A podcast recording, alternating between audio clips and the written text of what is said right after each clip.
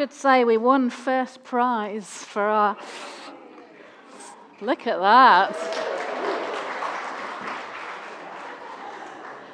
Um, tell them the truth.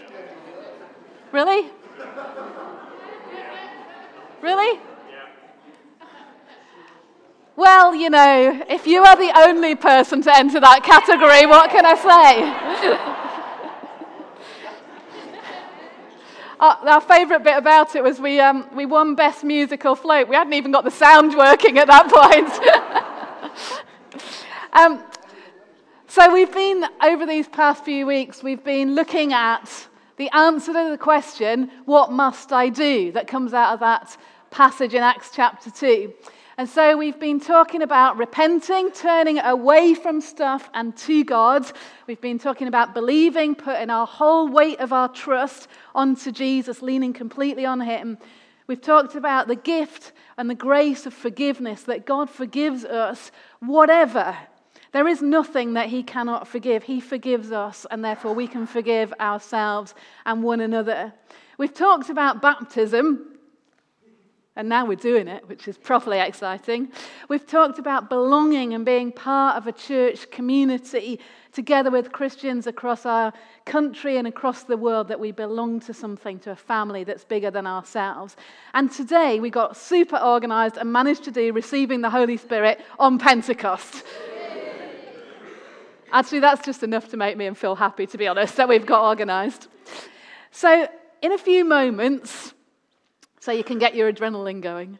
We will be baptizing three people, and we're going to be baptizing them in the name of the Father and of the Son and of the Holy Spirit. And that's really important that it's all the parts of the Trinity. If I was to ask you to draw a picture of God the Father, I wonder what you would draw. I've told these guys they've got to engage. So, what would you draw if I said, draw a picture of God the Father? A lion, Tom, that's really good. This is why we have the youth in. a face, what else might you draw? Somebody with a big beard. Young or old? Old. Okay, yeah, that, that's it, isn't it? We have this kind of ancient, old father, that kind of a sense of a, maybe a bit austere kind of character, a bit serious, definitely old, and sort of seated don't know why, it's always seated. Maybe your imagination takes you to sort of the Sistine Chapel and to that hand of God stretched out, you know, the one where the other hand touches it. If I said draw a picture of Jesus, what would you draw? Long hair. Lamb? Oh, all.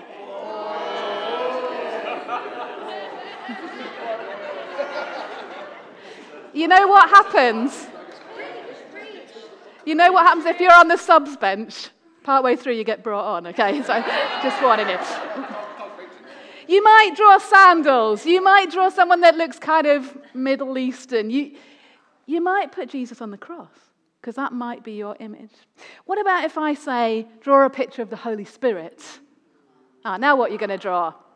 Fire, a dove, water, wind. You're going to be super clever if you can draw that.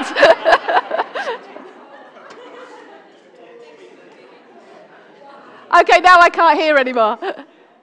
Somebody shout from that? No. So, yeah, the dove. That's the one I chose. No, it's not working. It is working. Yay. Because it's a, the, the Holy Spirit appeared as a dove when Jesus was baptized, didn't he? So we kind of understand that. Water is a symbol for the Holy Spirit through the Old Testament and into the New Testament. There's oil, the anointing oil. It's in one of those anointing oil things that you pour. You might have thought of that because oil is a symbol of the Holy Spirit.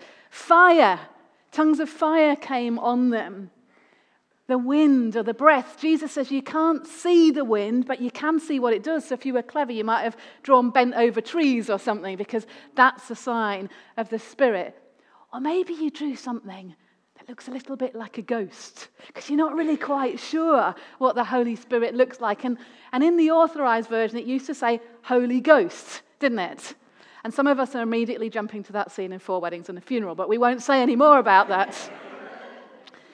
You see, the Holy Spirit, the word in Hebrew is a word that sounds a bit like it is ruach. Do you want to practice that? See, it's got a proper gutturalness, hasn't it?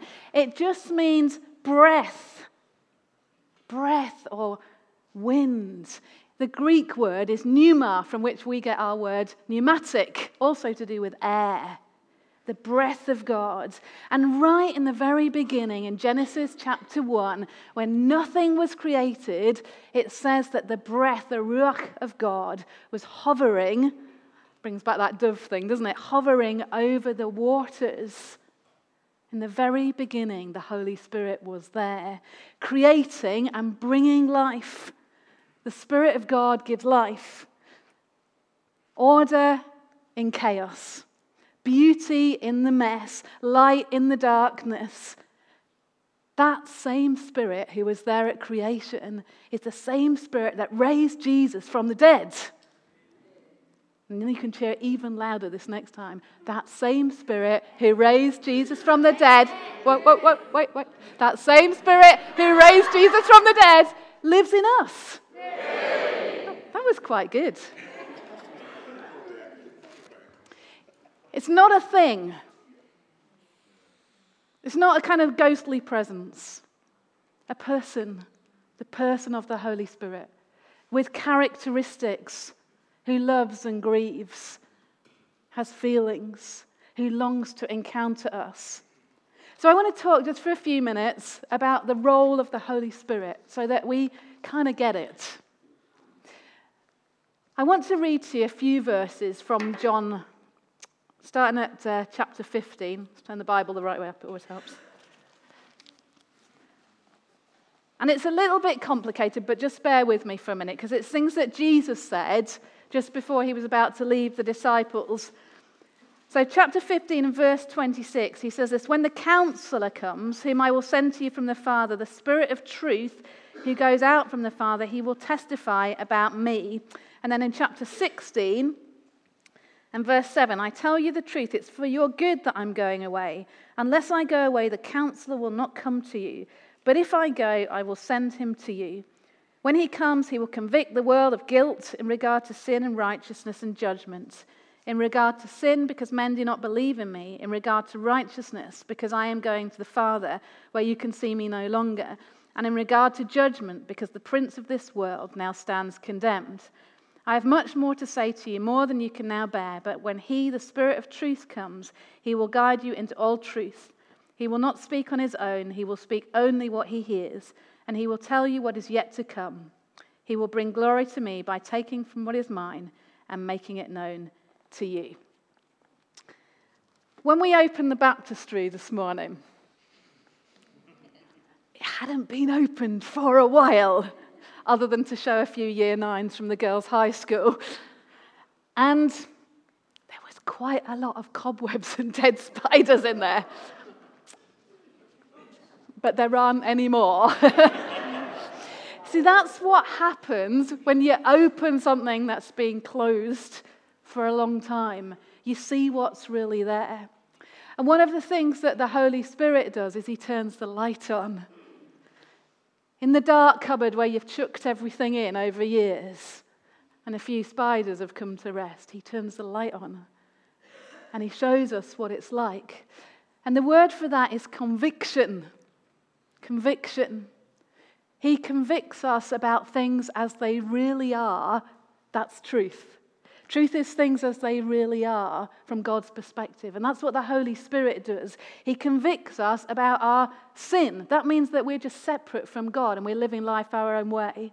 He convicts us about the way we hurt each other. He convicts us about our need for forgiveness and that we need to be made clean.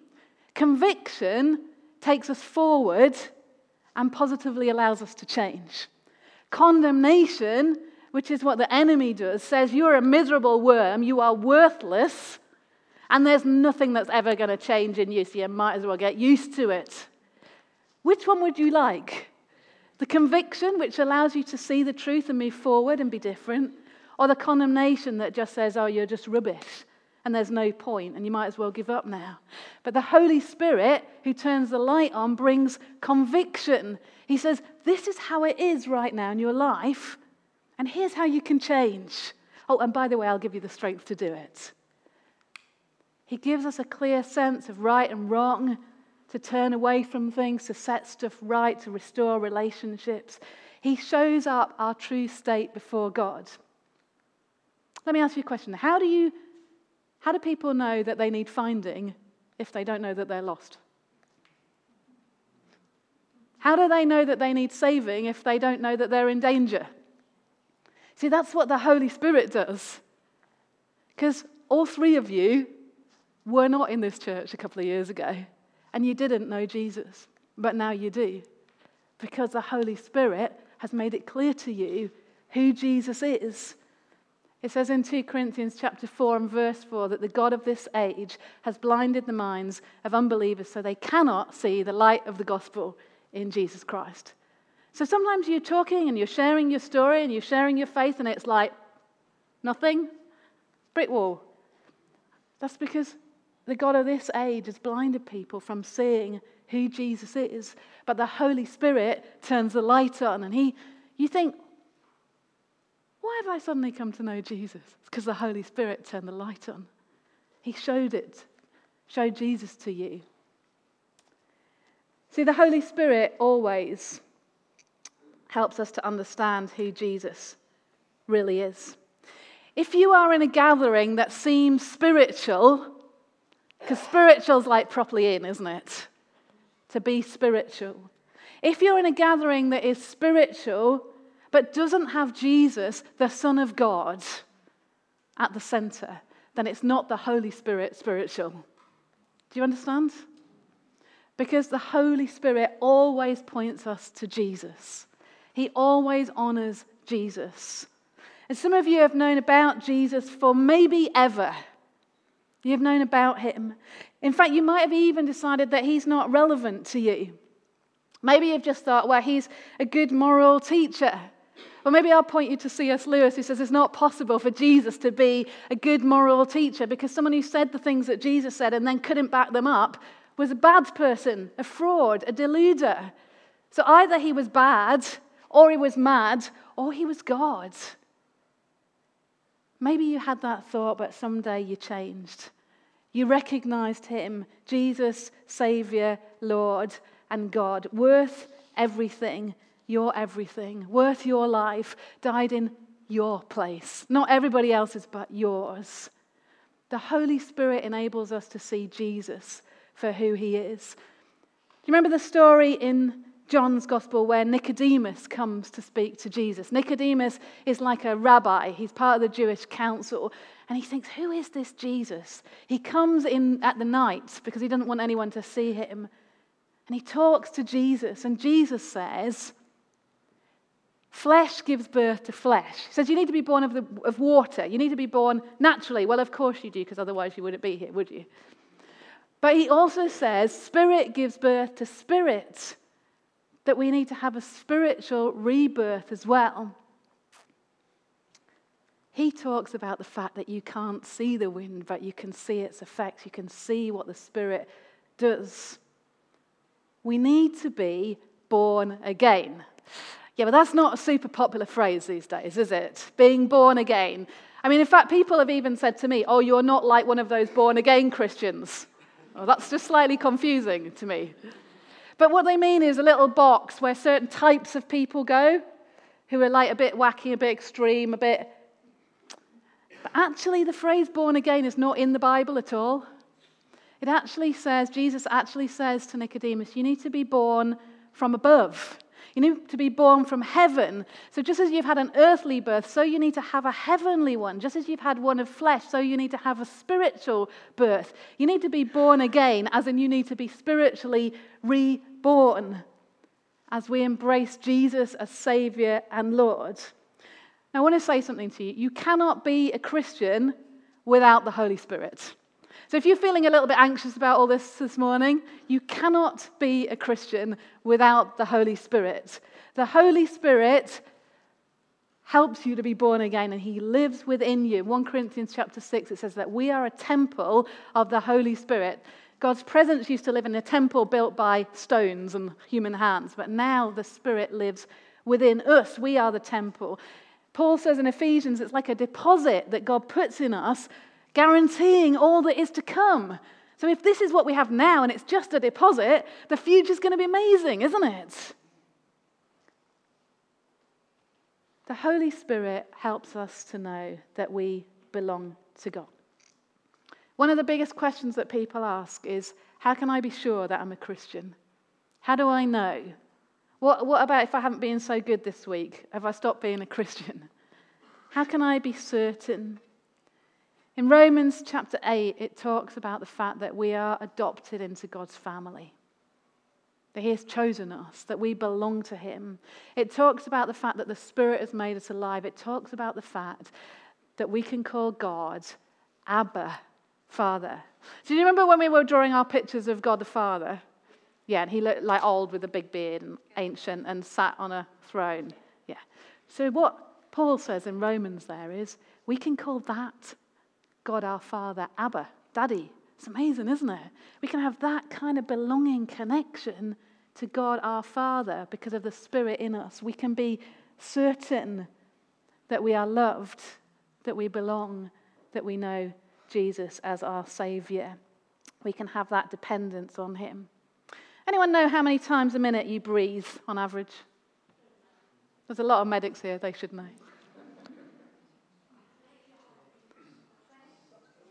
Let's, let's have a guess, shall we? Per minute.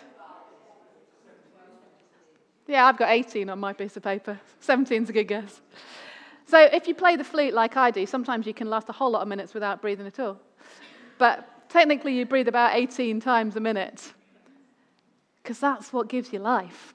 So we need to breathe in the Holy Spirit. We need to receive Him in that same way because we are utterly dependent upon Him. At the end of Matthew, Jesus is talking to his disciples. He says, I'm going to leave. This is what's going to happen. You're going to wait for me and you're going to receive the Holy Spirit. But then he breathes on them and they receive the Holy Spirit.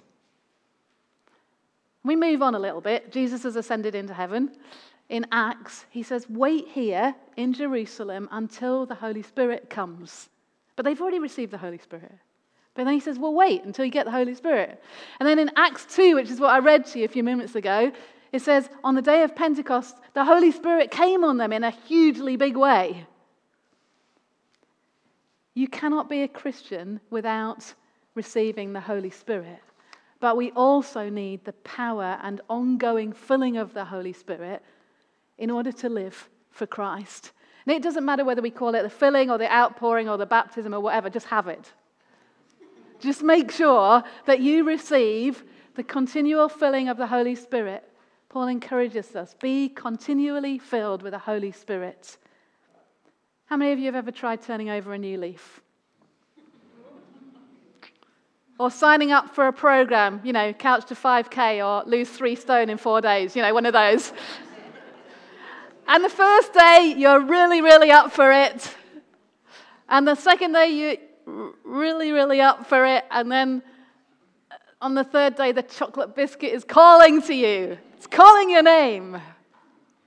It's really hard to change, isn't it? It's hard to turn over a new leaf. It's hard to even keep with the program. Even being baptized is sorry, it's not going to make you perfect. I'm sorry. You know, we need the power of the Holy Spirit to enable us to live for God. He is the one that produces the character of Jesus within us. Do you remember when we did the fruit of the Spirit a little while ago? He's the one that gives us gifts to serve each other and build up the church. He's the one that produces the evidence of Christ in the church, the church across the UK and beyond. He's the one that leads or propels us into sharing our story with people. Do you remember Peter? He's the one that when Jesus was in the court, he said, No, I haven't, I've never, never met him. No, don't know him. No, never met him ever in my life. Never heard of him.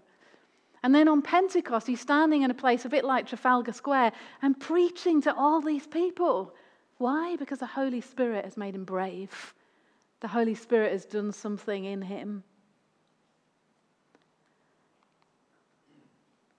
So that's it. So we repent, we turn away, and we turn to God. We believe, we put our whole trust in Jesus as Savior and Lord. He's taken everything, all our sin, everything that we've ever done wrong on the cross, because He loves us and He wants us to belong to Him and to know God as Father. Many of us have been baptized. Some of us are still thinking about it. Some of us are about to do it. And we receive the Holy Spirit. And one of the things that Phil and I will do to, for you today is to pray for you to receive the power of the Holy Spirit because you can't do it on your own. And on this Pentecost Sunday, let's pray that again for us, for each one of us, for our church, for the church, that God's Spirit will fill us and enable us to be the kind of people that He needs us to be for His glory and honor. Amen.